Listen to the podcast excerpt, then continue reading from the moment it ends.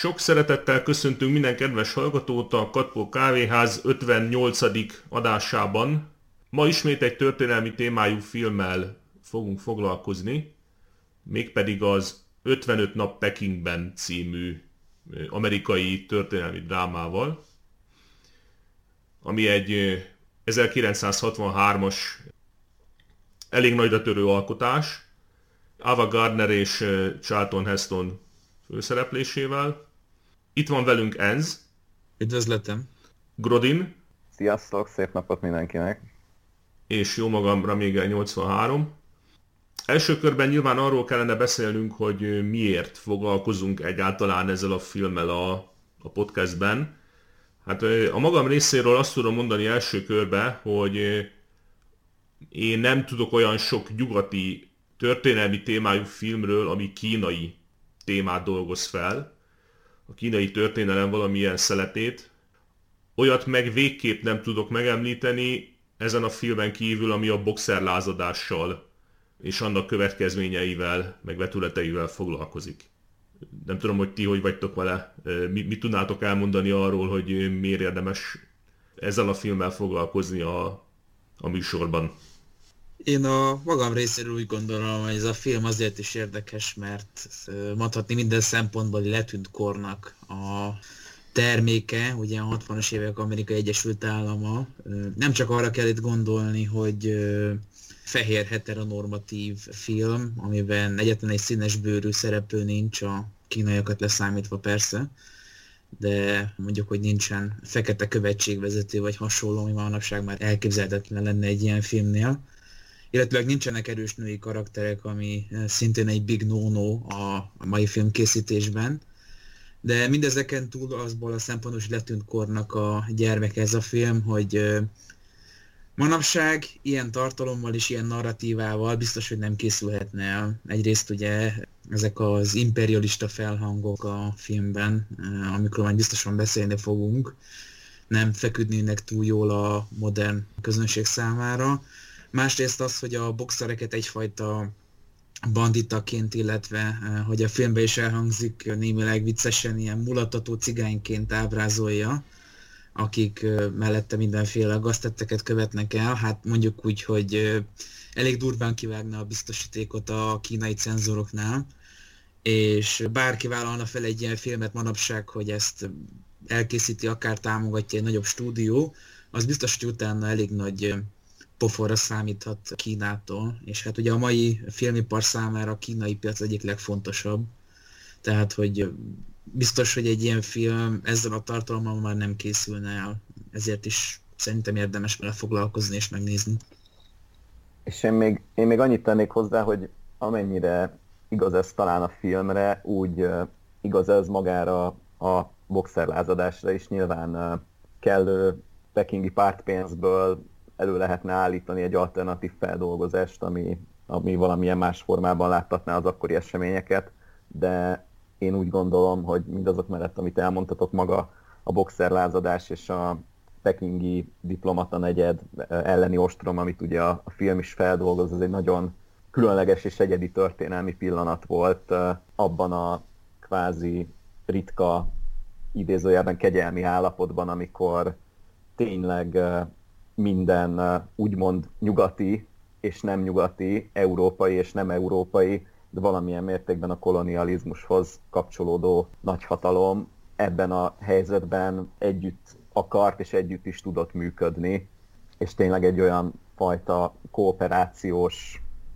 helyzetet eredményezett az, hogy ők ott a kínaiak által nyomás alá kerültek, ami nyilván talán sem előtte, sem utána nem volt ilyen mértékű együttműködésre példa ezek között, a hatalmak között, és azért is nagyon érdekes ez, hogy ez a 60-as években még simán feldolgozásra tudott kerülni, és mindenféle politikai konnotáció nélkül ugyanúgy tudtak benne szerepelni az oroszok, a németek, és mindenki, függetlenül attól, hogy mondjuk abban az időszakban, amikor a film készült, akkor ezek a hatalmak például a vasfüggöny melyik oldalán álltak, vagy nem álltak.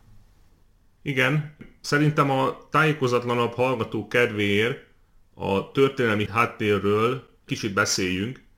Ugye az utolsó kínai dinasztia hát végső stádiumában játszódik a film 1900-ban. Ugye a boxerlázadás idején, azoknak a felkelőknek a ténykedése idején, akik, ha jól tudom, akkor a kiegyensúlyozott igazságosság öklei néven illették magukat.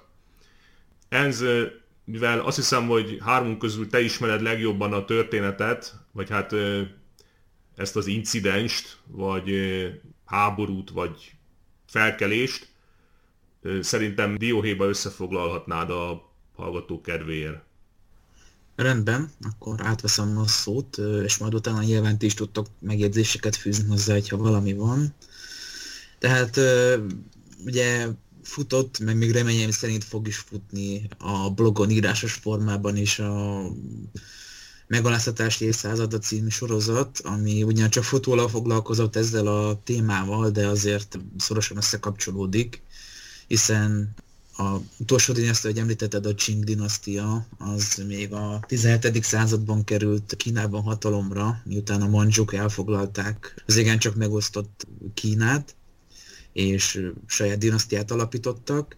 Ugye nekik mindig voltak bizonyos legitimációbeli problémáik, különösen, hogy így a 19-20. században már csak ugye a lakosságnak az 1-5%-át tették ki a mandzsuk, és mégis ugye ők adták a teljes uralkodó elitet.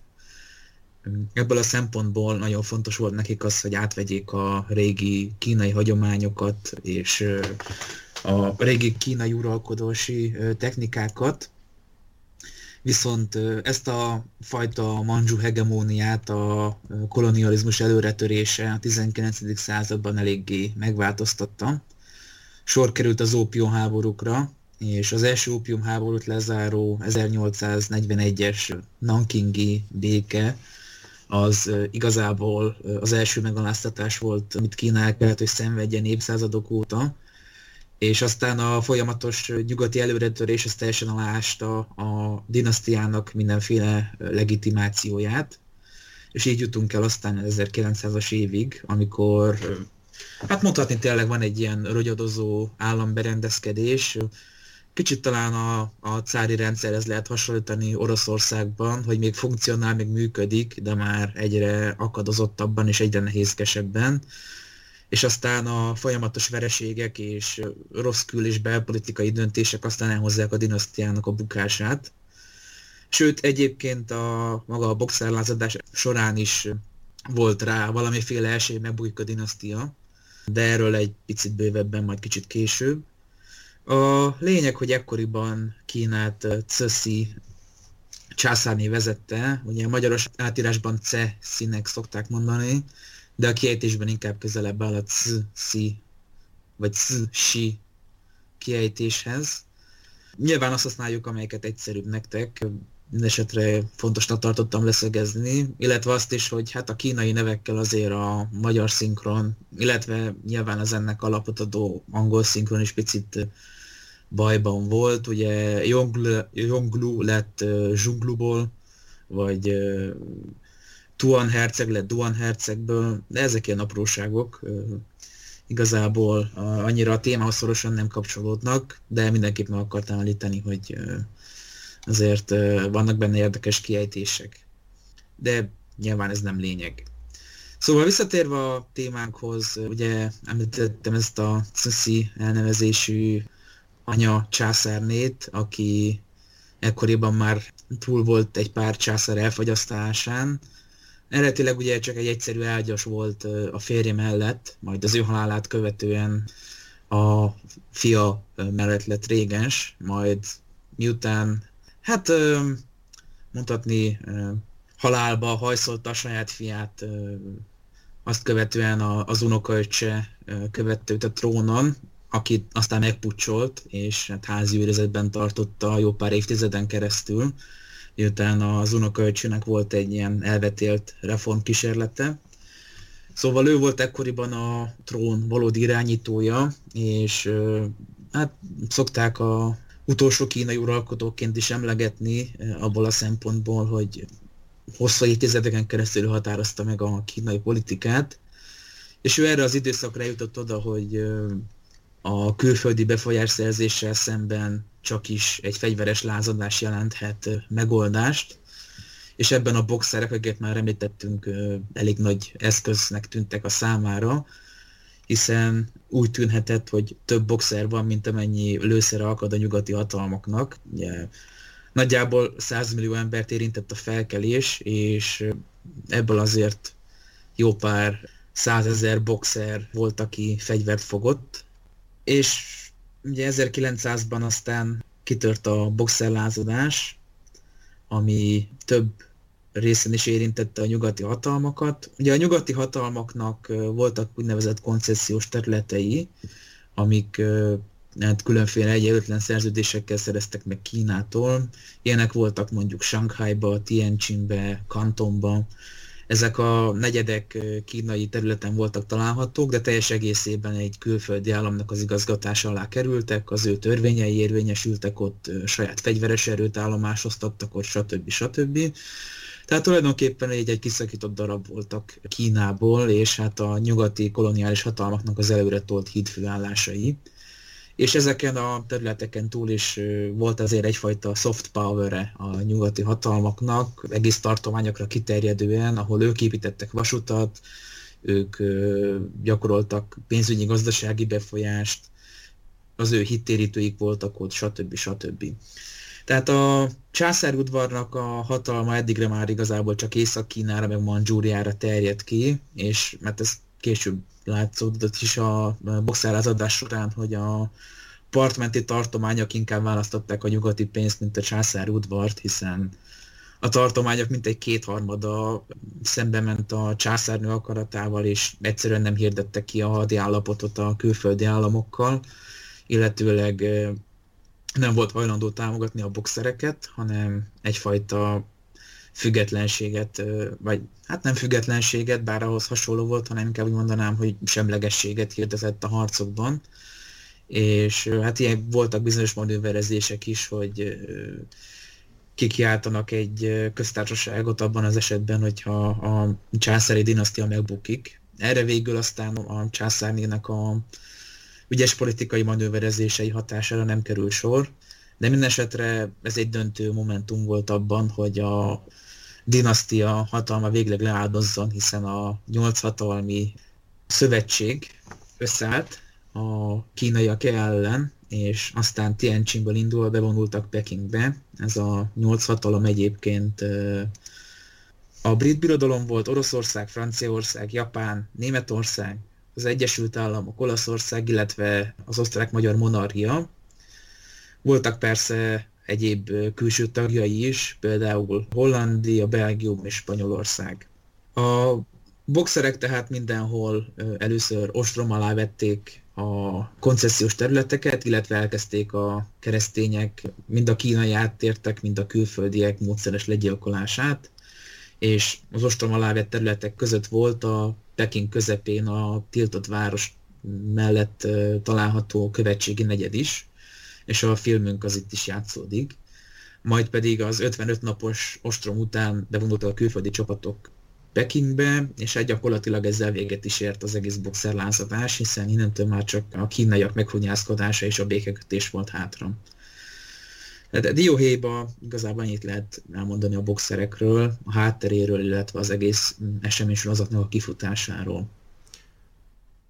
Annyit gyorsan közbevetnék, aztán átadom a szót Grodinnak, hogy ha jól emlékszem, akkor a film eleve expozícióval kezdődik, vagy nyit, mert egy narrátor ugye elmondja, hogy hanyatlóban van a dinasztia, asszály van, igazából egyre inkább teret nyernek a gyarmatosító hatalmak, nagy az elégedetlenség, nagy a szegénység, és így tovább. Tehát a film már így megalapozza a legelején, hogy egy ilyen kilátások nélküli politikai berendezkedésről van szó. És hogy például az a filmben egyáltalán nem kerül elő, de néhány évtizeddel korábban ugye volt egy nagyon súlyos éhínség Észak-Kínában. Ugyanazokon a területeken egyébként többé-kevésbé, ahol később a boxerlázadás kitört, tehát hát ugye ez a központi síkság, vagy hogy nevezik, tehát ugye a Peking és attól nyugatra, illetve annak Pekingnek a környéke, meg Shandong, vagy Shantung, nem tudom pontosan mi a helyes kiejtés, de ezeken a területeken, ami szintén egy elég nagy megrázkódtatás volt ugye a kínai társadalom számára.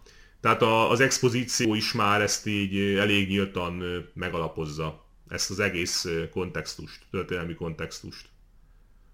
Hát igen, és ugye még annyit érdemes hozzátenni, hogy ugye ahogyan ez egyrészt a film címébe is, másrészt pedig egy ilyen kvázi kultúrtörténeti fogalomba bekerült ez az úgynevezett 55 nap, ez arra az időszakra utal, ameddig a követségi negyed, illetve az azt a követségi negyedet védő nagyjából 400 nemzetközi katona, illetve az ottani civilek, családtagok és az oda menekült valamilyen formában a követségekkel kapcsolatban álló pekingi lakosok, ők ostrom alatt voltak.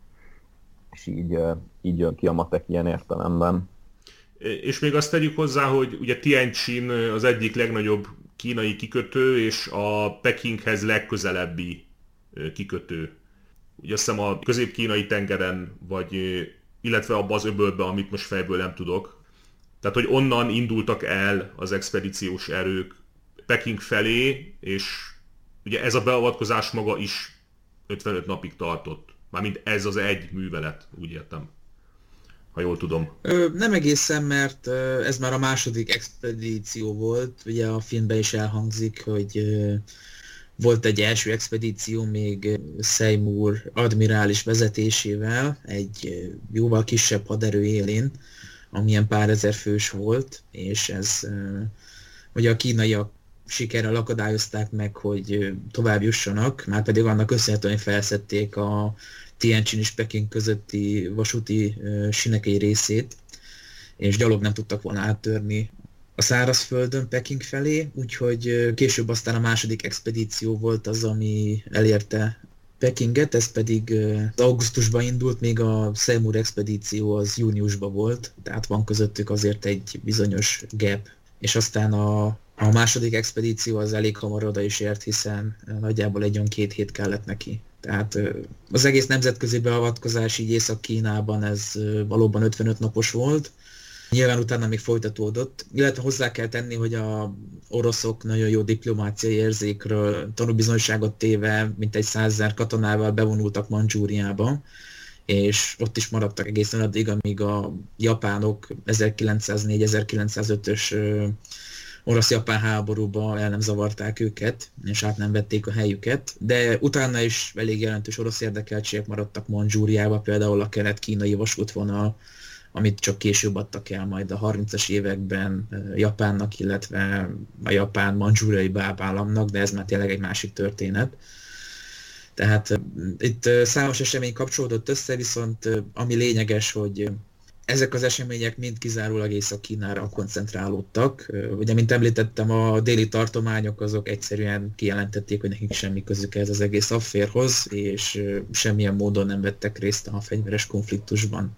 Igen, és ott tudtommal a boxerek nem is annyira voltak jelen, tehát akár a déli tartományokban, akár egyébként Mandzsúriában, ami mondjuk mutatja, hogy kicsit azért álságos volt ez az orosz beavatkozás is, mert most ez csak mellékszál, de objektíve azért nem sok katonai okuk lett volna a papírforma szerint, hogy Mandzsúriát megszállják, de ez már ugye tényleg másik történet. Én még annyit hozzáfűznék itt a történelmi szempontból, hogy ugye a filmnek a főszereplője Louis őrnagy, akit egyébként egy Myers őrnagy elnevezésű valós történelmi szeméről mintáztak, tehát ő amerikai, és bizonyos szempontból azért Amerika szerepe másabb volt Kínában, nem csak ebben az expedícióban, hanem úgy általában, mint a többi koloniális nagyhatalomnak, mert hogy igazából Amerika volt a garancia arra, hogy Kína megmarad egy ilyen félgyarmati státuszban, és nem kerül teljesen gyarmatként megszállásra. Ez pedig annak volt köszönhető, az Egyesült Államok az kihirdette a nyitott kapuk politikáját, ami azt jelentette, hogy amennyiben valamilyen külföldi hatalom Kínában bizonyos előnyre tesz szert, akkor ezt az előnyt biztosítani kellett a többi versengő nagyhatalomnak is. Mondhatni egyfajta kapitalista versenyalapú szemlélet megjelent itt Kínában, és ez érthető is, hiszen van ez a hatalmas kínai torta, amivel kapcsolatban volt egy karikatúra is, ahogy a külföldi hatalmak azt felszeretelik. Nyilván ez túl lett volna bárkinek, hogy egymaga szerezze meg, és valamilyen szempontból szükség is volt a kínai elitnek a kooperációjára, abban, hogy fenntartható legyen az állapot, hiszen még ez a egyszerű boxer lázadás is elég nagy károkat okozott a külföldi érdekeltségekben, az emberéletről és az egyéb veszteségekről nem is szólva. Ha már említetted Louis őrnagyot, akkor szerintem ennek kapcsán tovább is léphetünk arra a kérdésre, vagy arra a témára, hogy kik a szereplők a filmben, és egyáltalán úgy mi a cselekmény. Ugye Charlton Heston játszotta Louis őrnagyot, hát amennyire meg tudom ítélni, a szereplők közül ő volt akkor a leghíresebb színész, akinek a karaktere ugye egy tengerészgyalogos különítmény élén áll, amelyik ugye azért érkezik a nagykövetségi negyedbe, hogy magát az amerikai nagykövetséget védje, illetve hogy gyakorolja az amerikai katonai jelenlétet. Szerintem mondhatjuk, hogy ő a főszereplő, vagy ha nem is főszereplő, akkor az egyik legfontosabb szereplő, ez az amerikai tiszt. Ha a többi szereplőt nézzük, szerintem azt elmondhatjuk, hogy a legfontosabb szereplők, a többi legfontosabb szereplő orosz, mivel... Én azért még kiemelném a angol nagykövetet. Igen, igen. Szerintem Sir Arthur Robertson volt az, aki... A másik legfontosabb szereplő volt, ugye egy amerikai és egy angol együtt elég érdekes párost alkottak. Ugye az első alkalommal, ahogy megérkezik Louis őrnagy, összeakasztja rögtön a bajszát Robertsonnal, aki az amerikai nagyköveti feladatokat is gyakorolja, mivel az amerikai nagykövet éppen betegeskedik. Egyébként ez bevett dolog a diplomácia világában, hogy valamilyen más baráti állam nagykövete gyakorol nagyköveti jelenlétet valamely másik állam helyett, tehát ez nem túl meglepő, és nem csak a film találta ki, hanem ilyen tényleg van. Ugye Louis őrnagy lelő egy boxert, miközben bevonul a városba, és ez kisebb diplomáciai botrányt kelt. Ők az elején, Robertson és Louis láthatóan ki nem állhatják egymást. Ugye Robertson ez a megfontolt brit úriember, a mérsékelt, tényleg kimért eleganciájával, míg Louis ez a vad, nyers erővel rendelkező sármőr amerikai tiszt, aki igazából mindent fegyverrel oldana meg, míg ugye Robertson inkább a szavak embere, bár ő maga is volt katona, és aztán az ostrom során ők ketten egyre közelebb kerülnek egymáshoz, egészen addig a pontig, hogy a film végén egyfajta barátokként válnak el egymástól.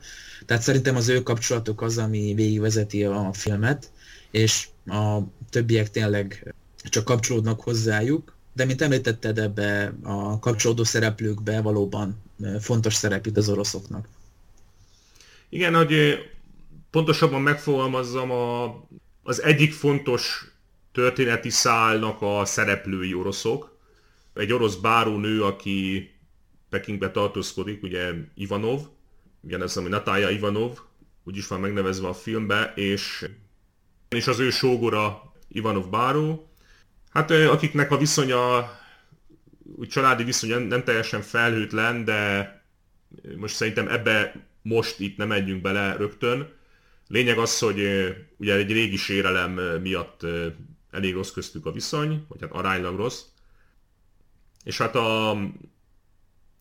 a bárónő és az amerikai őrnagy között van egyfajta romantikus szál a történetben, és mindannyian ugye elszenvedői lesznek ennek a bizonyos ostromnak, amit a boxerek indítanak a nagykövetségi negyed ellen, és nyilván itt nem kerülhető meg az se, hogy vannak fontos kínai szereplők is a filmben, igen, evidens. Ugye szerepel a filmben ugye a császárné is, bár igen, mégis aránylag sokat, és Tuan herceg, akit már említettünk, aki felhasználja a boxereket, vagy manipulálja őket ilyen saját megfontolásaiból. Egyébként mind a kettejüket ugye európai színészek játsszák, csak próbálták őket... Zsunglut kihagytad, pedig ő is fontos. Császári tábornok. Á, igazad van, Zsunglu. És ha jól tudom, akkor őt is, igen, őt is egy európai színész játszotta. Hát próbálták őket ugye úgy sminkelni, hogy olyan mongoloidnak nézzenek ki. Egyébként vicces, mert van benne egy japán szereplő is, a Shiba ezredes, aki ahhoz képest, hogy ázsiai 60-as évekbeli filmben meglehetősen sokat szerepel, és őt egyébként egy japán színész játszotta, ahogy a másik ázsiai színész a kasztban, az a Tereza, egy félig amerikai, félig kínai, hát félárva, aztán árva lány, akit szintén egy ázsiai származású színész játszott, de egyébként az összes többi ázsiai szereplő az valóban mind fehér, még a statiszták is, ami hát azért bemutatja a kornak a hozzáállását ezekhez a rasszkérdésekhez Amerikában.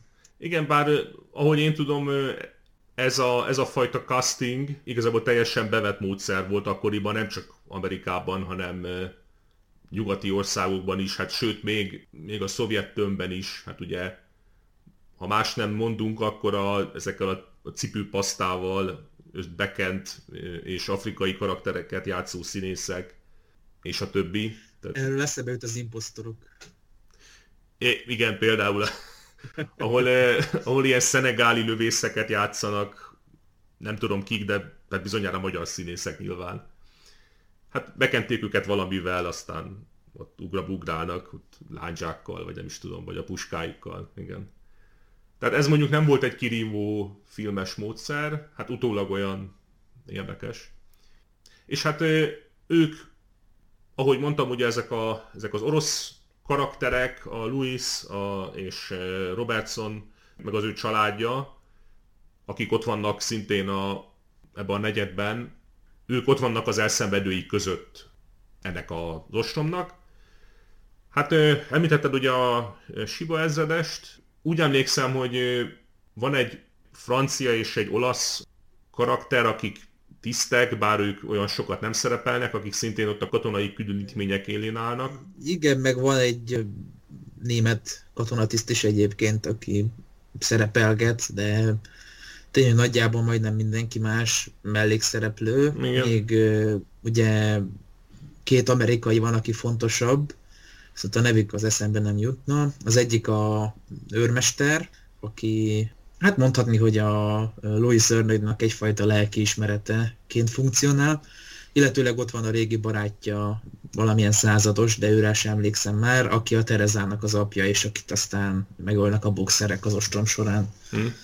De ezzel tényleg kifutottak a fontosabb karakterek, igazából akiket említettünk, ők szerepelnek a legtöbbet. Hát igen, meg néha látjuk a többi nagykövetet, de ilyen rövid snittek erejéig, tehát a német nagykövetet, a japánt, az osztrák. Ja, meg még van egy német orvos, aki kicsit többet szerepel, mint a Natasha bárónőnek a felettese, amikor Natasha beáll ápolónőnek az ostrom során. Igen. Ő ugye többet szerepel még valamennyivel. Igen. Őt egyébként magyar származású színész játszotta, ha jól láttam. Úgy hívták, hogy Lukács Pál. Aha. Na hát, ezzel is többet tudunk. Más magyar vonatkozást amúgy nem lehet... az hiszem felfedezni a filmbe, hát azon kívül, hogy látjuk az osztrák-magyar. Nem sokat lehet elmondani, hát ugye az osztrák-magyar monarchia képviselet és inkább csak dísznek van jelen, ami egyébként nagyjából a történeti hűségnek is megfelel. Igen. És... igen, hát ugye ebben a nagy 8 nemzeti szövetségben is csak néhány matróz képviselte a monarchiát, egyébként Georg von Trapp vezetésével. Megjegyezném egyébként, hogy a von Trapp, azért is említettem, mert ugye a Muzsika hangja című meglehetősen ismert musicalnek is a főszereplője. Ja, várjál, ő volt az a későbbi tenger alatt járó parancsnok? Így van, így van. Á, kicsi a világ, igen, mert a... valahol meg kellett alapozni a karriert, igen. Igen, a blogon már megjelentettünk korábban egy kritikát az ő önéletrajzáról, bár ahogy emlékszem, a kínai visel dolgairól nincs szó, de ez mondjuk mellékes. Szerintem... Hát mondjuk ez a 20-valahány ember, vagy mit tudom én mennyi volt már, de meglehetősen kevés, hát azért nem egy nagy katonai teljesítmény. Már kitüntették érte. Igen. Szerintem érdemes lenne beszélni egy kicsit a bárónő meg a sógora közti viszályról, mert szerintem az se egy megkerülhető motívum. És ugye a történet szempontjából azért van relevanciája. Ha jól emlékszem, akkor arról van szó, hogy miután a bárónő férjhez ment, megcsalta a férjét, és a férje öngyilkos lett. Aki egyébként azt hiszem, hogy... Igen, ráadásul ugye a bárónő egy kínai tábornokkal csalta meg, és hát akkor interracial relations alapjain ez külön egy extra pofon lehetett a férnek. Igen, az aki... egyébként kiderül a filmből, hogy ez zsonglu volt, vagy nem zsonglu volt? Mert olyan kétértelmű utalások vannak benne talán egy kicsit. Sejteti. Nem derül ki, de szerintem ez egy jó teória. Hát, hogy nem derül ki abban az értelemben, hogy nincs rá egyértelmű utalás. Hát nem nevesíti, hanem csak igen. Annyit mond, hogy egy kínai tábornok. De tényleg egyetlen egy kínai tábornok, akit megismerünk a filmben, az zsonglu. Igen. Majd begyűjtjük az 55 napra vonatkozó összeesküvés elméletek közé. Ja. És ugye a férje, ha jól emlékszem, a filmben szereplő leírásból vagy expozícióból, akkor valami magasrangú tiszt volt a cári hadseregbe, és hát ugye öngyilkos lett emiatt az egész affér miatt, és hát nyilván a sógor azért ezt úgy nem nézte jó szemmel, érthető okokból. Igen, és hát a bárónőt azt haza is akarják zsuppolni Oroszországba, mert hogy van neki egy ilyen értékes nyakéke, amit hát nem akarnak, ugye kutyavetyéje. Ugye ezzel is indul a film, amikor megérkezik Louisa a hotelba, hogy egyetlen egy szabad hotelszoba az, amiből a bárónőt éppen kipaterolják, azért mert a vízumát megvonták tőle, emiatt a nyakék miatt. Igen, és paterolnák ki ugye a hotelből, és... Aztán ugye találkoznak, tehát ő és Louis, és hát úgy gyorsan megegyeznek, hogy hát tulajdonképpen ne paterolják ki mégsem, mert azt a szobát kapja Louis, de megengedi, hogy ott maradjon. Ha-ha.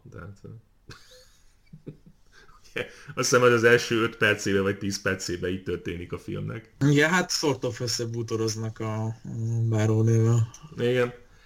Itt említetted az elején, hogy nincsenek erős női karakterek, tehát idézőjelben erős női karakterek a filmben. Hát most ugye a bárónőnek a karaktere, most mondhatni azt, hogy ő egy ilyen áldozat. Hogy a filmben az egyik kvázi áldozat, ugye meg is hal, egy puskalövésben hal bele annak a komplikációiba, ha jól emlékszem. És ugye azon a feminista teszten sem menne át az a Bechtel, vagy nem is tudom, hogy nevezik. Igen, ráadásul összes többi nő, aki megjelenik, az mind valakinek a felesége. Ugye, aki még többet szerepel, az a Robertsonnak a felesége, a nagykövetnek, és hát ő is leginkább csak azon zsémbel, hogy mikor utaznak már haza, mert rég járt már Angliában. Igen. Meg aggódik a gyerekek miatt, tehát hogy nem egy modern értelemben vett női szerepet tölt be. Ebből a szempontból, amit mondasz, még a Natasha bárónő az egy kicsit valóban előrébb áll az erős női skálán, hiszen nem csak egyfajta független nőként jelenik meg, miután a férje meghalt, aki ugye jobban van a helyi kínaiakkal is, hanem aztán később ez a értékes nyakéket ezt pénzét teszi, hogy élelmiszert meg gyógyszert tudjon vinni az ostromlott követségi negyedbe. Tehát valamilyen szempontból ő azért megjelenik cselekvőként is, de azért ez messze áll a modern filmes nőideától, hogy így fogalmazzak. Itt inkább azt mondhatnánk, hogy ez az ügyeletes penészvilág esete a megjavuló fém fatállal, és akkor nagyjából ezzel leírtuk a két női karaktert a diplomáciai oldalon. Ugye a bárónőnek van meg egy érdekes kanyarulata, mielőtt lelövik, nagy bűnbánatában beáll az akkori világlátás szerint egyetlen elfogadható női háborús szerepbe, az ápolónő feladatkörét veszi át a német orvos mellett. Ugye akkoriban még 40 évvel azelőtt voltunk, hogy a német orvos kifejezés az egy ilyen másodlagos jelentést nyert volna, úgyhogy itt ez még teljesen elfogadható, és akkor együtt vidáman ápolják a sebesülteket. Igen, ráadásul ugye van egy fiatal angol katona, aki megsebesül a bárónő miatt, mert ő éppen próbál menekülni. Ez egyébként visszatérő dolog, azt hiszem legalább háromszor próbál megmenekülni a film alatt a követségi negyedből, hogy hová sose derül ki, de mindig nagyon menekülni akar. És az egyik ilyen alkalommal lelövik ezt a fiatal angol katonát, akinek aztán a lábát is le kell vágni, és őt ápolgatja, meg ez a fiatal fiú bele is zúg, tehát még egy ilyesmi vonulat is van ebben az egész ápolónősdiben. Én ugye azt fűzném hozzá, hogy a bárónő egy ilyen proaktív karakter, tehát hogy agency-vel rendelkezik, hogy úgy mondjam, ami hát végülis abban a tekintetben mondhatjuk, hogy nem a szó modern, vagy nem a szó köznapi értelmében erős női karakter, hanem úgy nyelvtanilag pontosan jelzi, hogy ő egy erős női karakter, legalábbis mindenképpen a többi női karakterhez képest. Ne felejtsük ki magát a császárnét, aki már pozíciójából adódóan is legalábbis próbál ilyen szerepben tetszelegni. Igen. Igen, bár ugye az látszódik itt már a vége felé az uralkodásának, hiszen ez már a vége felé volt, ugye ő aztán mikor is halt ő meg? Hiszem, hát 1908, nem? Ja, rá 8 évre halt meg, tehát hogy azért már eléggé benne volt a korban, egyébként 1835-ben született, tehát eddigre már ugye 65 éves volt, nem akarok ageist lenni, de azért a korral bizonyos szempontból romlanak bizonyos kognitív képességek, és hát ugye úgy jelenik meg a császárnő már itt a filmben, mint akit ide-oda rángatnak a tanácsadói, és mindenféle udvari méltóságok, ugye ez a két főember, ez Ronglu, a császári hadsereg tábornoka, aki egyébként maga is herceg volt, bár ezt sose említik a filmben, illetőleg nyilván a mandzsú császári udvarban csak mandzsú hercegek lettek pozícióban, ez azért annyira nem meglepő szerintem. Illetőleg a másik az Tuan herceg, aki a boxerek és a nyugattal való háború irányába próbálja lökni a császárnőt, és hát végül is a boxerek kezdeti sikerei meggyőzik arról, hogy fel kell karolni a mozgalmat, de ez igazából mondhatni, hogy Duan manipulációnak az eredménye, már az elején úgy látjuk, hogy a császárnő mintha próbálná maga mozgatni a szálakat, hiszen elmondja a Ronglunak, hogy amennyiben a boxerek kudarcot vannak, akkor majd odaadja a hercegnek a fejét a nyugati hatalmaknak, de aztán a végén meg azt látjuk, hogy egyszerű ruhákban menekül, és ugye még mielőtt elhagyná a tróntermet, azt jajgatja, hogy vége a dinasztiának, tehát nem alakult minden a tervek szerint, és bizonyos szempontból úgy tűnik, mintha nem is ő lenne a főcselekvő a kínai oldalon. Egyébként, hogyha felveszem a feminista parókát, akkor azt is hozzáfűzöm, hogy a császárné sose kerülhetett volna ebbe a pozícióba, hogyha nem kerül be ágyasként ugye a tiltott városba. Tehát, hogy is mondjam, tehát nem a valós kompetenciái révén került ebbe a pozícióba végső soron, ami igazolja valójában azt, hogy csak azért került hatalmi pozícióba, mert a patriarhátus ügynöke volt a igen, körülbelül kínai állam élén, tehát hogy igazából nem különb, mint a férfi lett volna, or something. Hát internalizálta az elnyomást, ugye? Igen. Tudatos és vagy nem tudatos ügynöke volt a patriarhátusnak. Nagyon szerintem a kritikus gender teóriából elég ennyi, és inkább a filmnek az elemzését. Az a felvetésem, hogy térjünk át a másik két fontos kínai szereplőre, tehát a tábornokra és a hercegre, vagy hát a két hercegre, és aztán pedig térjünk át a katonai vonatkozásokra, ahogy Grodin javasolta. Számomra ugye érdekes kontraszt volt tényleg a tábornok és a herceg viszonya, mert ugye a tábornok elég jól felméri, vagy hát azt sejteti a film, hogy eléggé tisztában van vele, hogy mit jelentene, milyen kockázatot jelentene valójában, hogyha nyílt háborút akarnának ők, mint a dinasztia, mint a kínai állam felvállalni az összes beavatkozó külső hatalommal egyszerre, és emiatt aztán próbálja úgy józan belátásra bírni mind a herceget, mind a császárnét.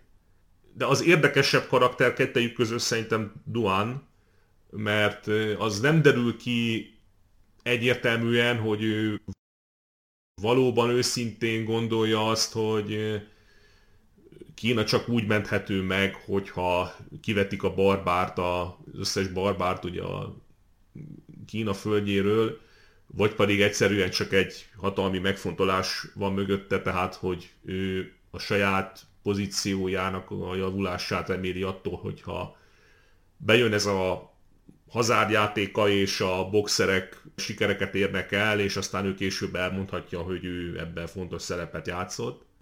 De ugye maga a jelenség, értem ezt úgy, hogy az ilyen hanyatló, válságba kerülő monarchiákban azok a karakterek, akik megjelennek, mint a külföldi befolyásnak a ellenzői, vagy a külföldi befolyással ellenszegülő hatalmi szereplők, tehát ilyen szerintem majdnem minden országban volt, ami hasonló sorsra jutott, mint Kína. És hát ugye ennek megfelelő allűrjei vannak, mondhatni, tehát a boxereket manipulálja, sőt nem csak manipulálja, hanem a film úgy mutatja be, hogy a parancsait követik a boxerek. Bár ez nem nyílt, tehát ez egy nyíltan fel nem vállalt szerep, és próbálja nyilván a boxereket valamiféle előnyös színbe feltüntetni a nyugatiak előtt. Ugye a cigányokkal vont párhuzam elhangzik a filmben, ahogy említette, tehát amivel arra utal, hogy ezek ártalmatlan emberek. És hát nyilván ilyen nagyon simulékony, meg kétszínű, amikor ugye a nyugati diplomatákkal, meg katonatisztekkel úgy kapcsolatba kerül. Hát igen, és én még annyit tennék hozzá, hogy sokat elárul a filmnek a Kína képéről azt, vagy Duánt végül is hogyan ábrázolták olyan szempontból, hogy hiába ő a fő antagonista ilyen értelemben, azért bizonyos szituációkban nem állíthatjuk, hogy különösebben okos lenne. Tehát ugye ő tokban a boxerek vezetője, és arra bazírozik, hogy erre majd senki nem fog rájönni, Mégis amikor ugye Tuan a titkoszik nagy úr ebben a történetben, mert ugye ennek ellenére ő recipeli magával a boxereket a követségi fogadásra, és úgymond jelenetet rendez velük, és ugyanúgy, amikor van az a közmondásos jelenet a filmben, amikor a boxerek meggyilkolják a német nagykövetet, aki előző este kiröhögte őket a fogadáson, akkor is ugye a boxerek titkos vezetője Tuan herceg 5 méterről nézi az eseményeket. És még itt is nekik, hogy támadhatnak, igen. Igen, és még integet is nekik, tehát ilyen szempontból, hogy mondjam, az ő kvalitásait is érdemes ebből a szemszögből nézni, hogy ő milyen mértékben van hatékony konspiratőrként versus úgymond buta kínaiként ábrázolva. Hát igen, különösebben értelmesként csak Zsunglu van ábrázolva. Egyébként utána néztem, az előbb hülyeséget mondtam, ő nem volt herceg, viszont hivatalnok volt, tehát ő hivatalnoki vizsgával jutott be, azt hiszem, de ez már tényleg részletkérdés. Hát az a hierarchiának azonos szintje szerintem úgy nagyjából mondhatjuk. Sassper kb. Hát ugye ő volt egyik legnagyobb hatalmú miniszter, miután a császárné unokaöcsiét megbuktatta a reformtörekvések végén 1898-ban. Tehát Tuannal azért egy kaliberű figura volt. Viszont ő a filmben egy viszonylag tisztességes fickóként jelenik meg. Ugye nem olyan gnóm kinézetre se, mint Tuan herceg, aki hát kinézetben is elég visszataszító lett szerintem a végeredmény, amit összehoztak a filmben. Nekem a Gyűrűk urából Grima jutott eszembe, amikor Tuan herceget megláttam, ez a fülbesugdosós, külsőre is ilyen egészen groteszk kinézetű gnóm, aki tényleg az emberi fajnak mindenféle negatív tulajdonságával fel van. Hát ilyen ráncos, kopasz, ravasz tekintetű emberke igazából. Igen, ilyen ugly bastard kinézete van, és vele szembe meg ott van ugye Zsunglu, aki hát egy ilyen nemes lélek, meg ilyen általában véve jó fejemberként jelenik meg, és hát kinézetre is olyan barátságos. Tehát, hogy azért kettejük között, hogy is mondjam, a kontrasztot egy picit szájbarágosra sikerült csinálni. Hát a Zsunglu az, akivel meginnál egy sört, a Duánnal nem igazán, ugye? Tehát... Hát igen. Igen, Duán valószínűleg megmérgezni a sörödet, és neked kéne kifizetni. Igen. És még előtte röhög, de rajta megmérgezte a sört 52 méter. Igen. és mögötte így a boxer kultisták így zseniális meg főnök. Így hajlonganak. Bazdmeg így néznek ki egy ivászat kettejükkel egy átlagos péntek este. Egyébként a teátrális elem az tényleg úgy sok a filmben. Én a párbeszédeknél is úgy vettem észre, ami nyilván akkor gondolom egy teljesen bevett filmes módszer volt, hogy próbálták úgy megírni a szövegkönyvet, hogy úgy minden mondat úgy hasson, és legyen benne ilyen nagyon magvas mondani való. Tehát például én legalábbis úgy vettem észre, hogy a Lewis meg a Robertson közti párbeszédek azok mindig ilyenek, tehát hogy... Sőt, tehát ugye amikor Robertson meg a felesége értekeznek, akkor is hát Robertson ugye a patriarchális férfi mansplaining módján mindig elmondja az okosságokat a penészének az élet nagy kérdéseiről. Ugye pont ezek miatt a párbeszédek miatt kicsit vontatott is a film helyenként, hát nem véletlen ez a két és fél óra, nem is tudom már hosszúság. Aránylag hosszú film, igen. Ilyen két és fél órás. Mert azért ezek a dolgok kitolják a játékidőt meg lehetősen. Nekem lenne egy rövid közbevetésem a boxerekről, mint történelmi párhuzam, amit szerintem itt érdemes elmondani. Annak idején nyugaton legalábbis benne volt a közéletben valamilyen szinten, vagy a közbeszédben ugye a Thomas Barnett nevű, hát ilyen stratéga, vagy ilyen biztonságpolitikai szakértő, egy amerikai illető, aki néhány évig úgy aktív volt a tudományos közéletben ezen a téren, aztán teljesen eltűnt, és neki volt egy ilyen hasonlata egy előadásában, hogy a boxereket azt hiszem konkrétan nem említette, de rájuk is vonatkozik, hogy amikor egy hagyományőrző, régóta fennálló társadalom és politikai rendszere, ami találkozik egy olyan külső szereplővel, vagy több külső hatalmi szereplővel, tehát betolakodókkal, akik a hadseregszervezés, a technológia magasabb szintjén állnak, és nem tud ellenük védekezni emiatt, mert itt azért tegyük be zárójelbe itt, hogy azért a boxerlázadásnak nem sok perspektívája volt, tehát az, hogy ők győznek a 8 expedíciós erővel szemben, az nem volt reális.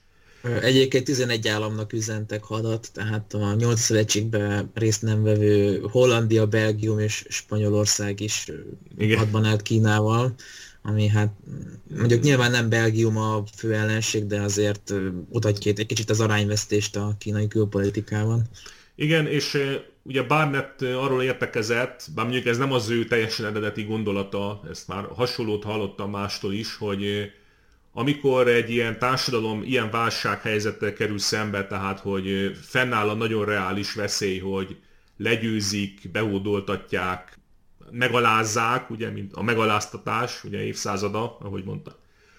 Ugye az különböző reakciókhoz vezet a különböző szervezet, tehát nem egyéni, hanem a társadalmi reakciókhoz vezet.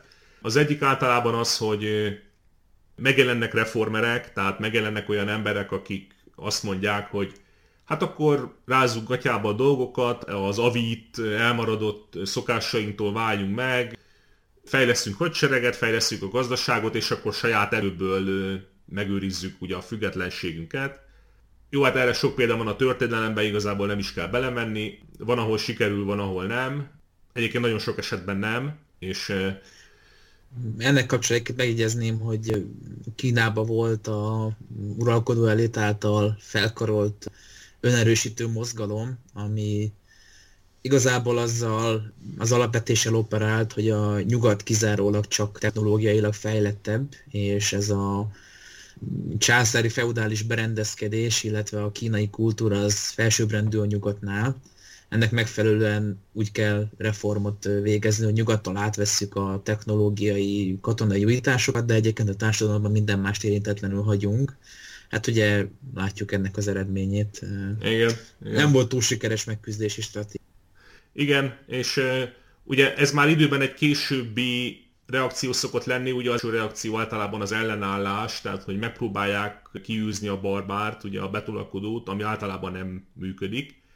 És hát van az utolsó, a legkétségbeesettebb reakció, ami ugye azt mondja lényegében, hogy azért aláztak meg minket, azért vagyunk elmaradottak, mert nem elég erős a hitünk saját magunkban. És hogy ha erős a hitünk, ha visszanyúlunk az igazi hagyományainkhoz, akkor majd az istenek megsegítenek és úgy győzünk.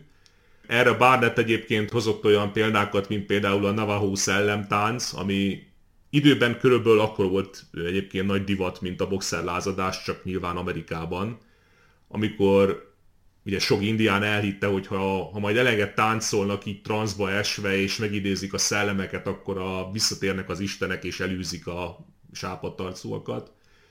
Ugye az iszlám fundamentalizmus is hasonló, meg az a különböző ilyen vallási mozgalmak a gyarmatokon, amikor ugye bebeszélik maguknak a harcosok, hogy rajtuk nem fog a golyó, mert védik őket az istenek, ami egy motívum volt ugye a boxerek esetében is, mert a boxerekről ugyanezt leírták sokan, hogy egy részük legalábbis teljesen komolyan hitte, hogy nem fog rajtuk a golyó.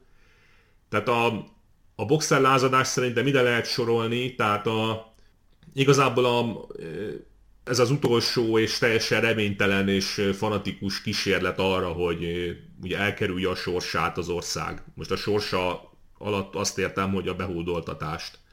Tehát mondjuk ebből a szempontból nyilván egy elég tragikus történet, maga a film, mármint átvitt értelembe, tehát igazából egy elég szerencsétlen történelmi fejlemény volt ez az egész boxerlázadás, szerintem majdnem mindenki szempontjából.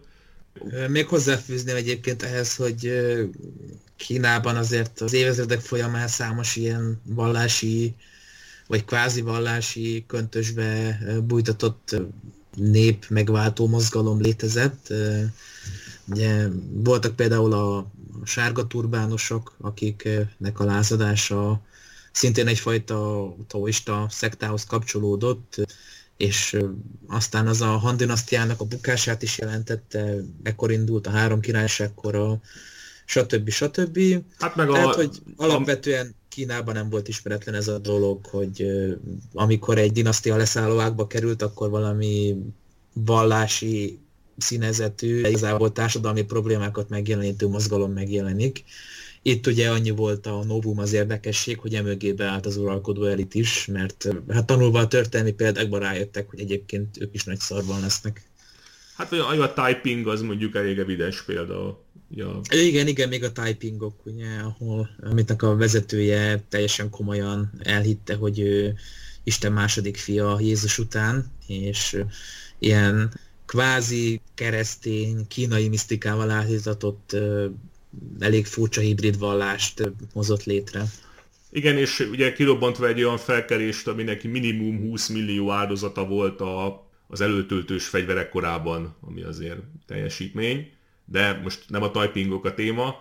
Tehát ilyen Duan úgy jelenik meg, mint egy komoly hatalmi tényező, azt hiszem ki is nevezik hadügyminiszterré a film alatt.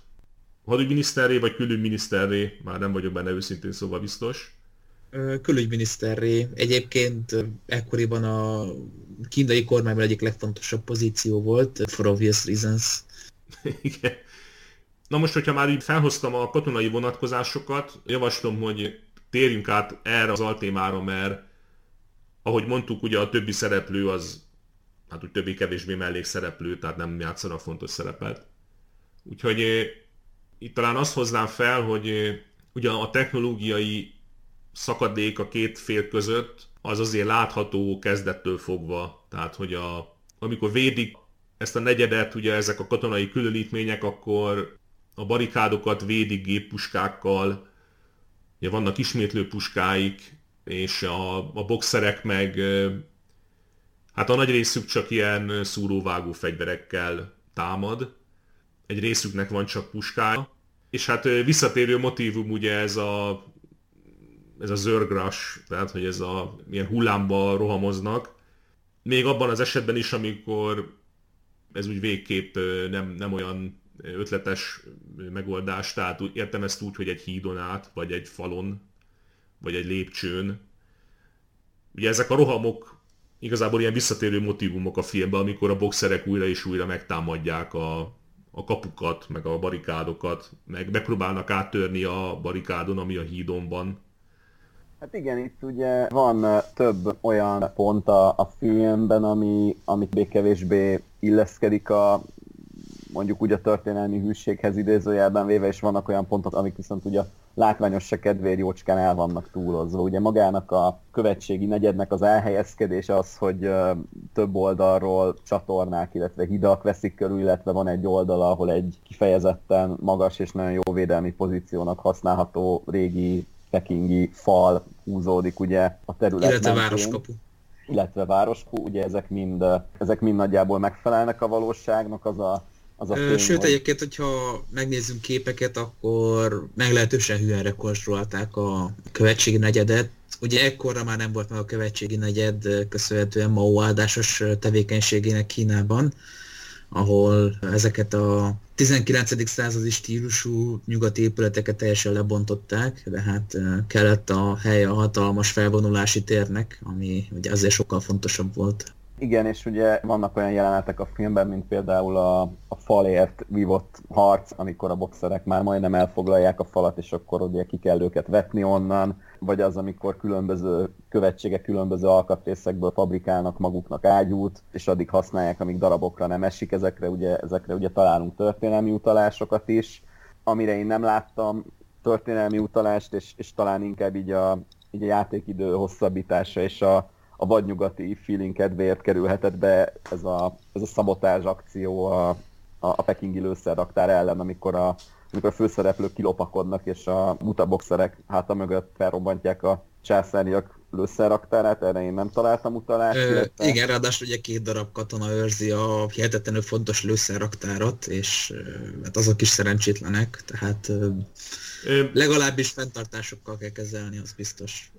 Igen, és ugye ismerjük ezt az ilyen történelmi filmekből, hogy viselkednek az ilyen tök hülye őrök, tehát hogy ugye ezek az őrök úgy jelennek meg ezekben a filmekben, hogy így viszik a puskát a vállukon, és így néznek, így jobbra-balra, meg maguk elé, de nem vesznek észre soha semmit. Nem hallanak meg semmilyen zajt. Jé, ez a csatornafedél 2 percig nem volt nyitva. Oda megyek és megnézem. Igen, teljesen hihető.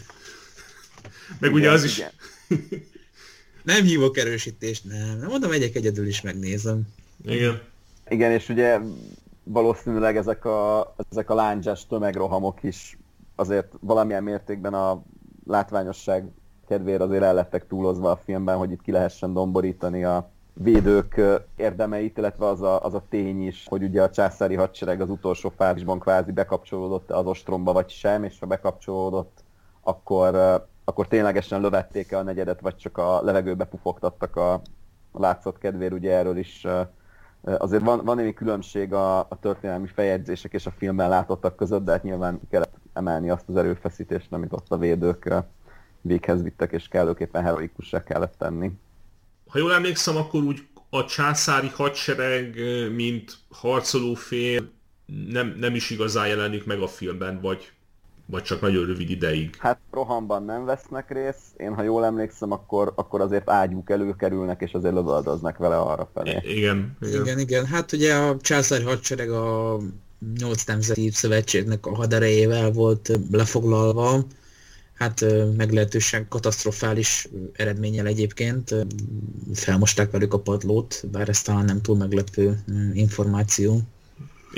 Igen.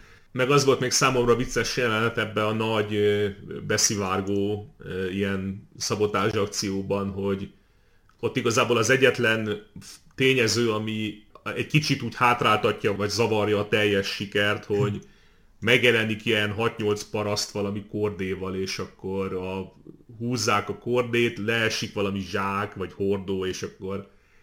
Ilyen 10 percen keresztül ugye azt lehet látni a háttérben, hogy így össze-vissza dumáló kínai prolik így próbálják visszatenni, azt hiszem, a hordót a szekérre, vagy nem is tudom,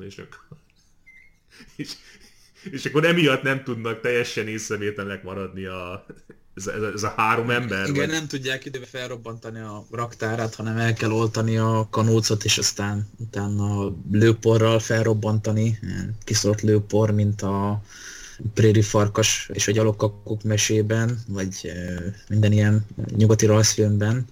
Igen. Szóval azért vannak benne érdekes elemek, ami számomra a legnagyobb szemöldökráncolást okozta, ez az ostromtorony, amit odavontatnak a városfalhoz. Hát ami egy ilyen ókori találmány, tehát én szerintem a...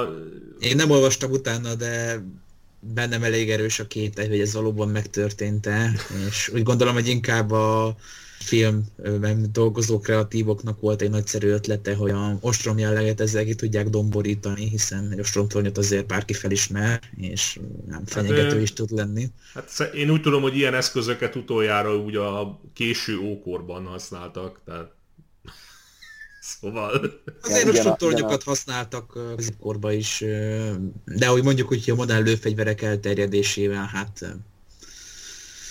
Némileg visszaszorult az alkalmazásuk a bármiféle katonai összecsapás során. Igen, a korábbi gyűrűkulázamra visszatérve ez tényleg kicsit így az orkok gyülekeznek a városfal alatt jelenetekre emlékeztetett. És ráadásul, ami igen, még volt egy ilyen kis Helm's Deep feelingje az egésznek, igen, hogy ott állnak és akkor ordibálnak és... Most is, meg igen.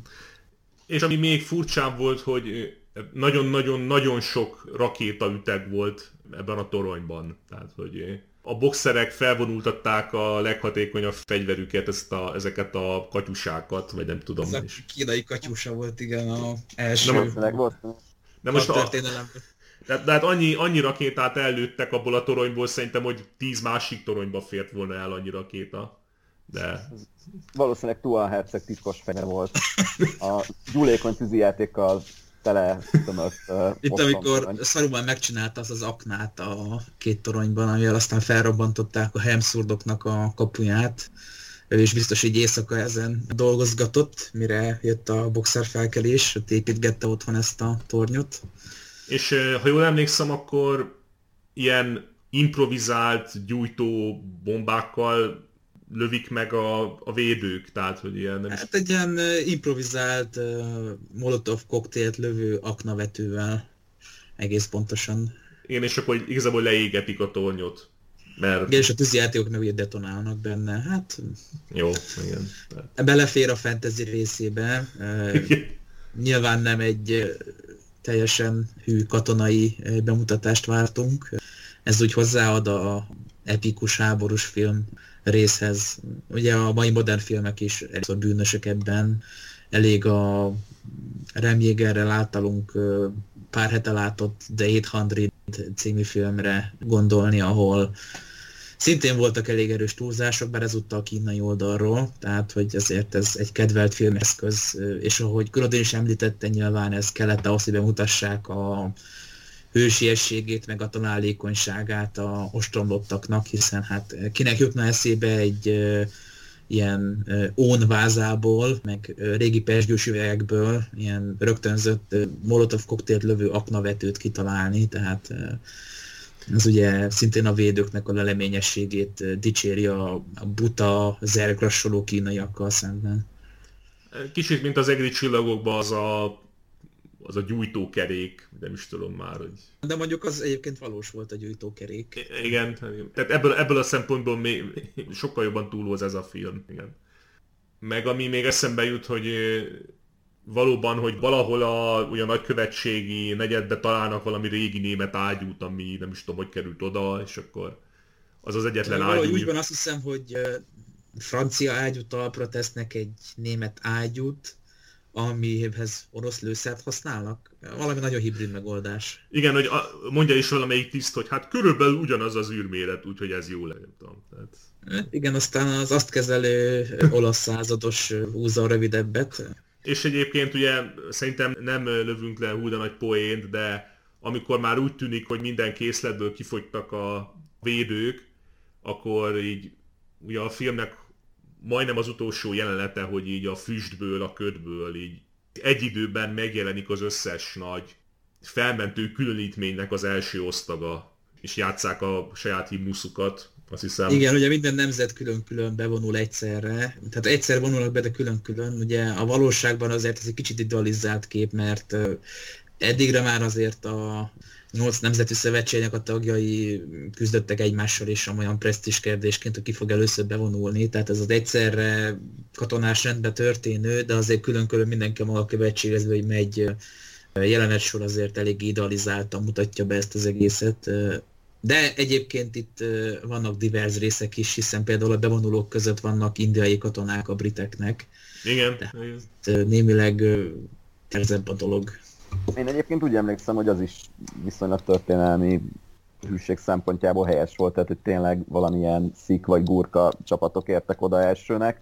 Nyilván utána a többi nemzet egyesével való felvonulása, zászlóra, mindenféle vezényszóra, különböző menetformációkban ugye azt hivatott erősíteni, hogy tényleg az összes úgymond kolonialista és nem kolonialista nagyhatalom ugye együttműködött, ugye van ennek egy párja ennek a jelenetnek az elején, amikor mindegyik követségnél a film elején felvonnák a zászlót, és ott felsorakoznak a saját kis himnuszukra, és még kommentálják is, hogy mindenki a saját himnuszát játsza különböző módon.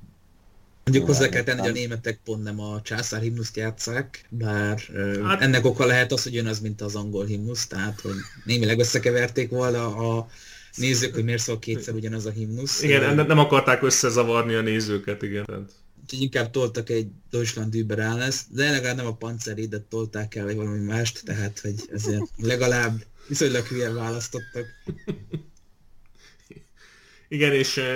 Ugye a Robertson el is sejt egy ilyen nagyon elmés és profétai megjegyzést, hogy eddig együtt harcoltunk, de most megint mindenki a saját nótáját fújja, és oda az együttműködés, ugye valami ilyesmit mond ugye a Louisnak. Amikor ugye visszatérnek az expedíciós erők, és újra felveszik a régi szokást, és megint mindenki a saját himnuszát játsza a saját nagykövetsége előtt. Úgyhogy...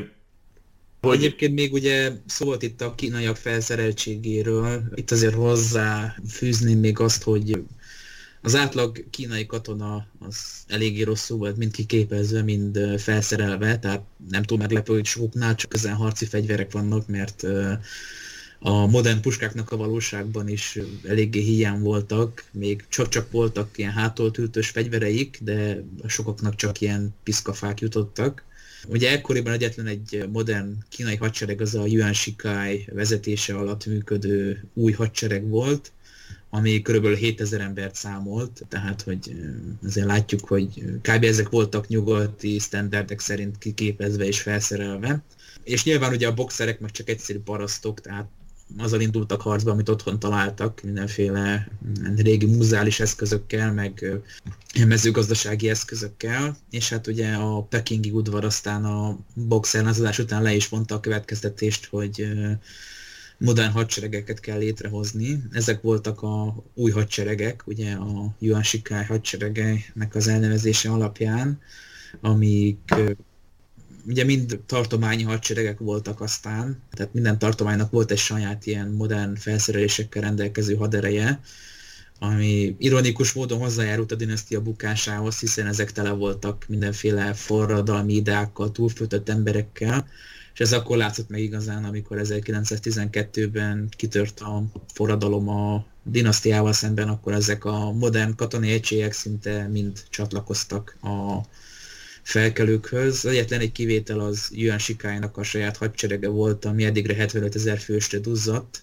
Tehát tulajdonképpen ez egyetlen egy hadsereg volt, ami szemben állt a forradalmi erőkkel, és ami ütőképes volt, mondjuk úgy nemzetközi sztenderdek szerint is. Bár valószínűleg ez a haderő is vereséget szenvedett volna egy hasonló méretű nyugati haderővel szemben.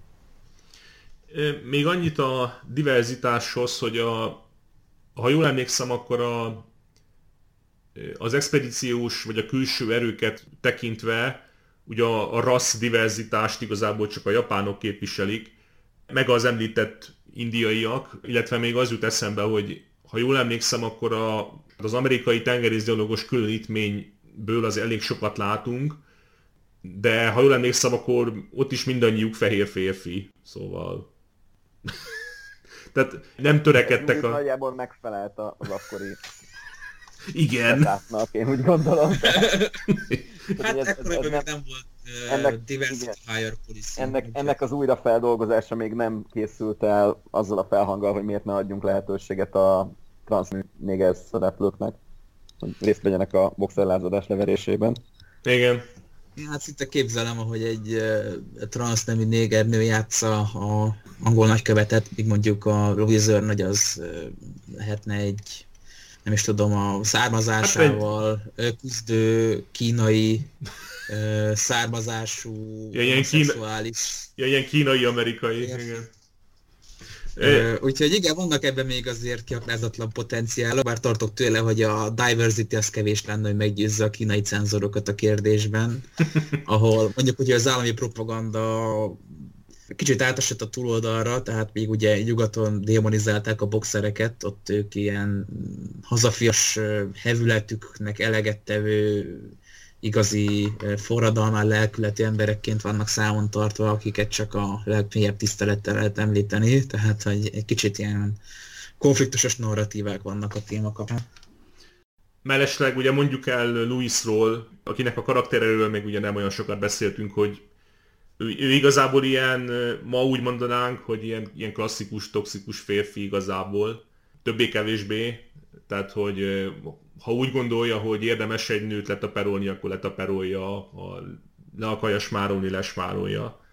Ami nyilván akkor nem számított... Sőt, a kedvenc részem az volt, amikor a bárónővel elmentek ebbe a bálba, és a bál után még sétálgattak a városban, és hát ugye a bárónő próbált neki ilyen elmés dolgokról beszélni, meg mindenre azt felelte, hogy majd beszélgetünk, hogyha már dugtunk, nagyjából ez volt a lényege. Tehát, hogy ő, és mondjam, eléggé straightforward módon kommunikálta ezeket a dolgokat, és nem nagyon volt kíváncsi a kapcsolódó bullshitre, tehát ma már azért ez mennyi halálos vétséggel járna fel, hogyha nem hallgatja meg a női karaktereket. Ő pedig hát elég látványosan leszarta a bárónőt, ugye egyébként a pináján túlmenően, tehát... Hát a mai modern filmekben már csak mint abszolút negatív szereplő adhatná ezt elő igazából. Hát meg ahogy így fogcsikorgatva küzdött azzal az állapottal, hogy bármilyen ilyen apaszerű viselkedést lenyomjon az árva kínai kislány jelenlétében, és ezért még a szereplőtársaitól is rendesen kapta az ímet, hogy ne legyen már ilyen poklorencsétlennel. Igen, ja, igen, hát ugye ráadásul bármiféle felelősségvállalás nem csak a gyerek, hanem úgy mondjuk egy állandó kapcsolat szempontjából is távol áll tőle, hiszen mikor mondja neki a bárónő, hogy vigye magával Amerikába, mondja neki, hogy de minek? Hát, hogy katonafizetésből katona gyerekeket csináljak. Tehát, hogy mondjuk úgy, hogy kicsit távol áll tőle a stabil és komoly kapcsolat. Hát igen, az ő hivatása ugye a katonáskodás, igen. Tehát számára ugye az a legfontosabb. Mondjuk, amennyire én tudom, a Charlton Heston nem is nagyon játszott másféle férfi karaktereket, és hát ugye hozzá jól is illett igazából. Tehát... De azért a vietnámi hagyományoknak megágyaz azzal, hogy mégiscsak hazaviszi magával a kínai kislányt. Igen. Igen, a végén felkapja a lóra, és hát ő járt a legjobban, mert fogott magának egy kínai gyerek feleséget. Ja. Természetesen ettől a kijelentésemtől elhatárolódok.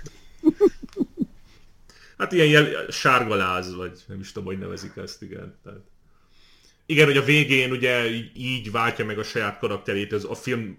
Azt hiszem, hogy az tényleg az utolsó jelenet, hogy na gyere, és akkor így felkapja a lóra és viszi magával. Ami ugye implikálja, hogy a kislánynak majd jó élete lesz valahol középnyugaton, vagy nem tudom hol. Tehát... Nyilvánvaló, nem is fér hozzá kétség. Igen. Van egy érdekes történet egy kínai hercegnőről, aki angol tolmács volt Cixi mellett, és... Ő volt az, aki aztán egy amerikai diplomatához ment hozzá, és tudott Amerikával. De egy kicsit azért felfedezhetők itt paralel dolgok ezzel a valós világbeli történettel. És aztán a 30-as években ebben a full tradicionális kínai udvari dressben mondott egy ilyen filmüzenetet a világvezetőinek, hogy törekedjenek már a békére, mert így nem lesz jó. Tehát, hogy egy ilyen érdekes vonulatot gondoltam, hogy megemlítek, ezzel azért valamennyire paralel dolgok fedezhetők fel. Igen. Ebben a kislány és a Louis kapcsolatában.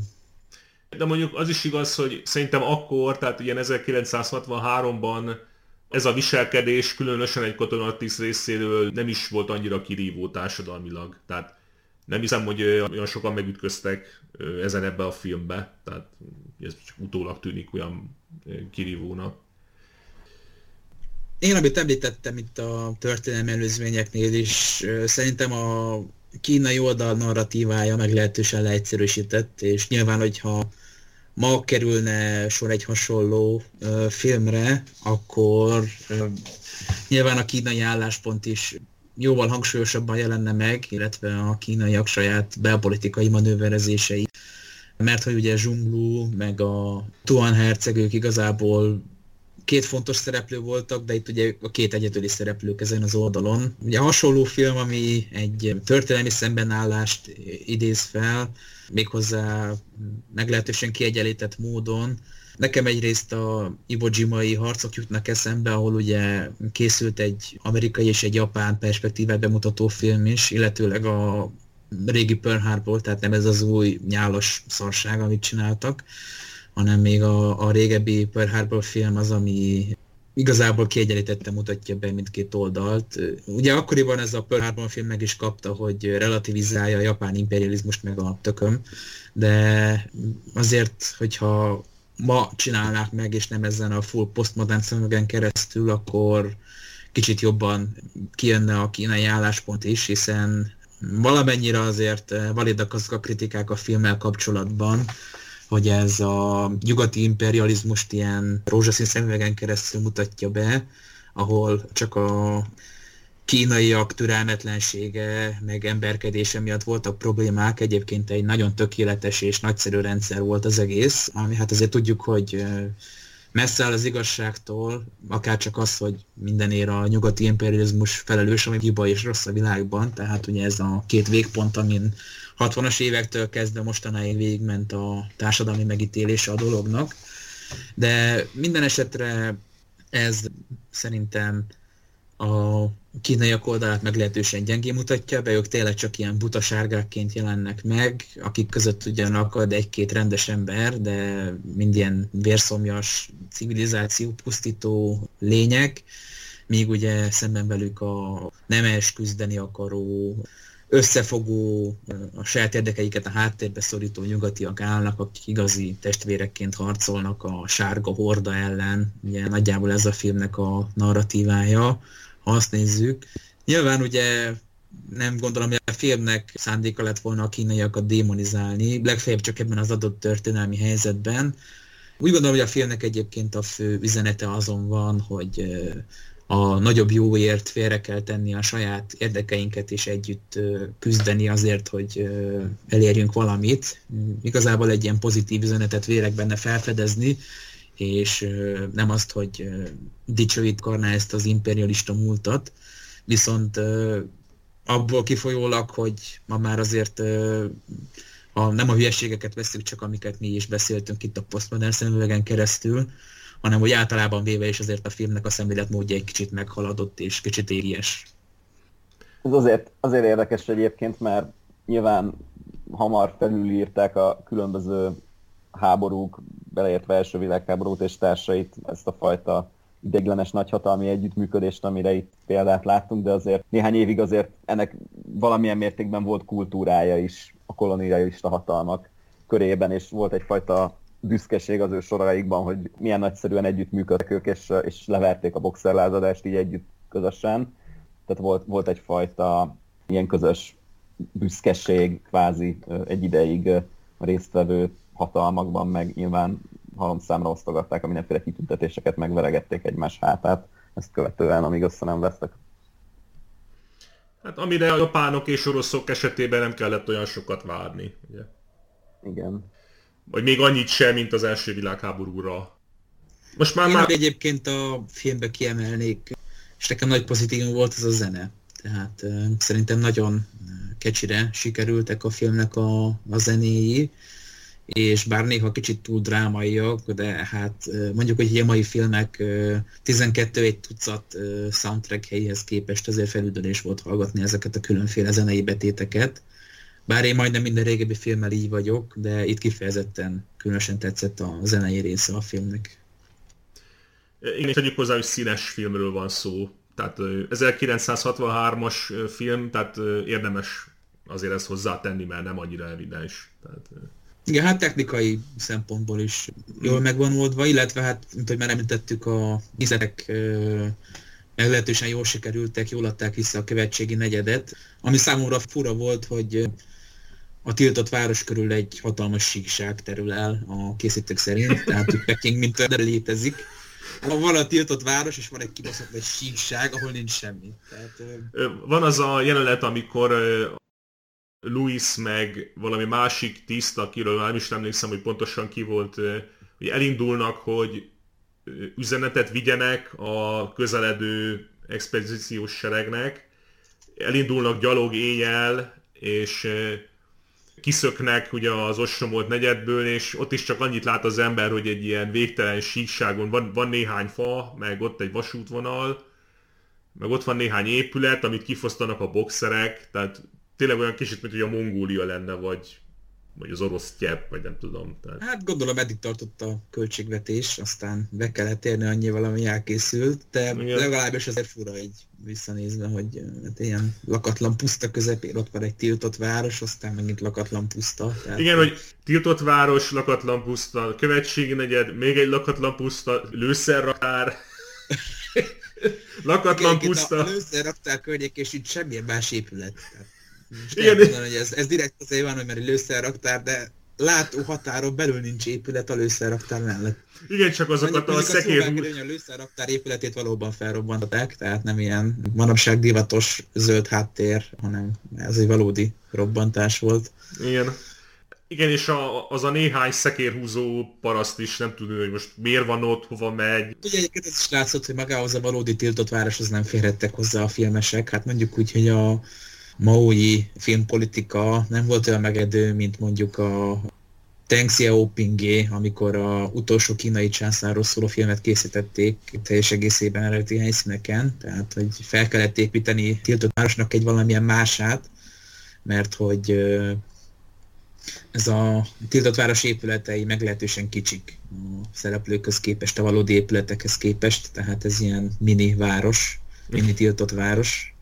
Kicsit olyan, mint a Dr. Genyába a kicsi ilyen. Igen. Hát a valóságban sokkal nagyobb volt ugye az egész. Igen, meg az egyes épületek is, tehát amikor van a szertartás, ahol Tuan herceg már nem tudom, hanyadik alkalommal ígér győzelmet a császárnőnek az égtemplomában, hát ott is azért az égtemplom az némileg alatta marad a valódi épületnek. Hát nem mintha 1963-ban reális lehetőség lett volna az, hogy a kínai kormány engedélyt ad erre. Hát azért mondom, hogy nyilván csak meglátszik a filmen is, hogy nem tudtak eredeti helyszíneket használni. A zöldfalos technológia meg nem járt olyan szinten, hogy igen. Ezt érdemes tudják adni, tehát azért egy kicsit ilyen hungarocell szagú az egész díszlet. Igen. De ezt leszámítva egyébként szerintem képi világában is a jelmezek meglehetősen autentikusak, az egyenruhák szépek, nem lehet rá passz, szerintem. Arra odafigyeltek valóban, arra is. Nos, magáról a filmről ennyit szerettünk volna elmondani ebbe az adásban. Mielőtt elbúcsúznánk a közönségtől, még arra érdemes lenne kitérni, hogy melyikünknek miért tetszett a film és miért ajánlja a közönségnek. Grodin akkor szerintem kezdte. Nyilván már beszéltünk erről, a 60-as évekbeli filmről van szó, tehát ezzel a kritikai éllel érdemes megnézni, de ha valaki kíváncsi egy kicsit ilyen old school, hangulatos, ahogy már említettük, egyenek meg felszerelés, meg ilyen látványvilág szempontjából azért élvezhető alkotásra, annak mindenképpen ajánlom, és azért is, mert tényleg ez egy olyan rendkívüli és kivételes történelmi eseményt dolgoz fel a maga módján, amiből ha még sok ilyen ismétlődött volna világszerte, akkor talán még ma is egy teljesen más környezetben és teljesen más politikai kultúrában élnénk, úgyhogy tradicionalistáknak, konzervatívoknak, Habsburg pártiaknak, és így tovább mind szeretettel ajánlom. Ez? Én azért is ajánlom, amit az elején mondtam, tehát ez tényleg egy letűnt kornak a terméke, mind témaválasztását illetően, hiszen ugye ez a nemzetek közötti megértés és együttműködés az imperializmus szemszögén keresztül mondjuk úgy, hogy elég hamar egy nem kívánatos témává vált, tehát manapság azért nem lehetne egy ilyen optimista hangvételű filmet csinálni a gyarmatok szempontjából, hiszen ugye, mint tudjuk, ma már a gyarmatosítás a fő bűn, amiből a világ minden problémája következik. Tehát a mai világban a gyarmatosítók egy filmben csak és kizárólag mint negatív szereplők jelenhetnének meg, akik ugye elnyomják a sonos kultúrát, stb. Stb. Másrészt ugye, mint a 60-as éveknek a terméke, tehát tényleg még egy ilyen patriarchális, fehér, heteronormatív világ jelenik meg, ahol nincs kötelező diversity hire, nincsenek kvóták, nincsenek kötelező fordulatok és ideológiai kötöttségek a film elkészítése során ahhoz, hogy ez kulturálisan elfogadhatónak számítson. Tehát itt tényleg a történeten, annak az elmondásán, illetve a karaktereknek a fejlődésén van a fő hangsúly, nem pedig az, hogy ki hova szeret pisilni, meg ki milyen gendernek vallja magát. Tehát ez mondhatni egy old school film, ahol nem ezen, illetve nem azon van a hangsúly, hogy melyik robbanás világít színesebben, és hol van több fénykart párbaj. Szóval ebből a szempontból szerintem unikális élménynek számít, aki élvezi az olyan filmeket, amiknek van mondani valójuk is. Illetőleg ugye maga a téma is unikálisnak számít, hiszen nyugaton elég ritkán dolgoznak fel kínai történelmi eseményeket, ahogy te is említetted, Ramjéger, és ez a boxellázadás pedig különösen sajátságos témának számít ebből a szempontból. Én tehát ezekből a szempontokból ajánlanám annak a megtekintést, aki érdeklődik a téma iránt, hiszen ez valóban egy nagyon egyedi kulturális és filmélményt, tehát hogyha valaki ezt megnézi, illetőleg mint egyszerű film is, tehát nem esztéták számára, hanem akik csak élvezni akarnak egy filmet is szórakoztató, amon a kínai környezetbe helyezett westernként is lehetne szerintem erről beszélni, ahol ugye ott van a tökös legény Louis őrnagy, aki rendet tesz a világban és elbánik a gonosztevőkkel, illetőleg ugye a karakterábrázolások is meglehetősen jól sikerültek, és szerintem időtálló alkotás született. Tehát én ezekből a szempontokból és azokból ajánlanám valakinek, hogy tekintse meg őket. Hát igen, én is azt tudom mondani, hogy egyedi a téma nagyon, a nyugaton készült történelmi témájú filmeket tekintve, és hát megcsinálták úgymond a házi feladatot. Tehát látszik a filmen az, hogy tényleg próbáltak jó filmet csinálni minden szempontból. Összességében tényleg egy igényes film a maga kategóriájába, összehasonlítva ugye a többivel, ami készült ugye hasonló műfajban akkoriban, vagy akár később. Úgyhogy én is csak ajánlani tudom. Készült hozzá a magyar szinkron is, mellesleg, már annak idején. Úgyhogy jó szórakozást kívánunk mindenkinek, aki kedvet kapott a film megtekintéséhez a mai adásunk hatására. Köszönjük a figyelmet és a további viszonthallásra. Sziasztok, köszönjük a figyelmet. Köszönjük, hogy itt voltatok. Sziasztok.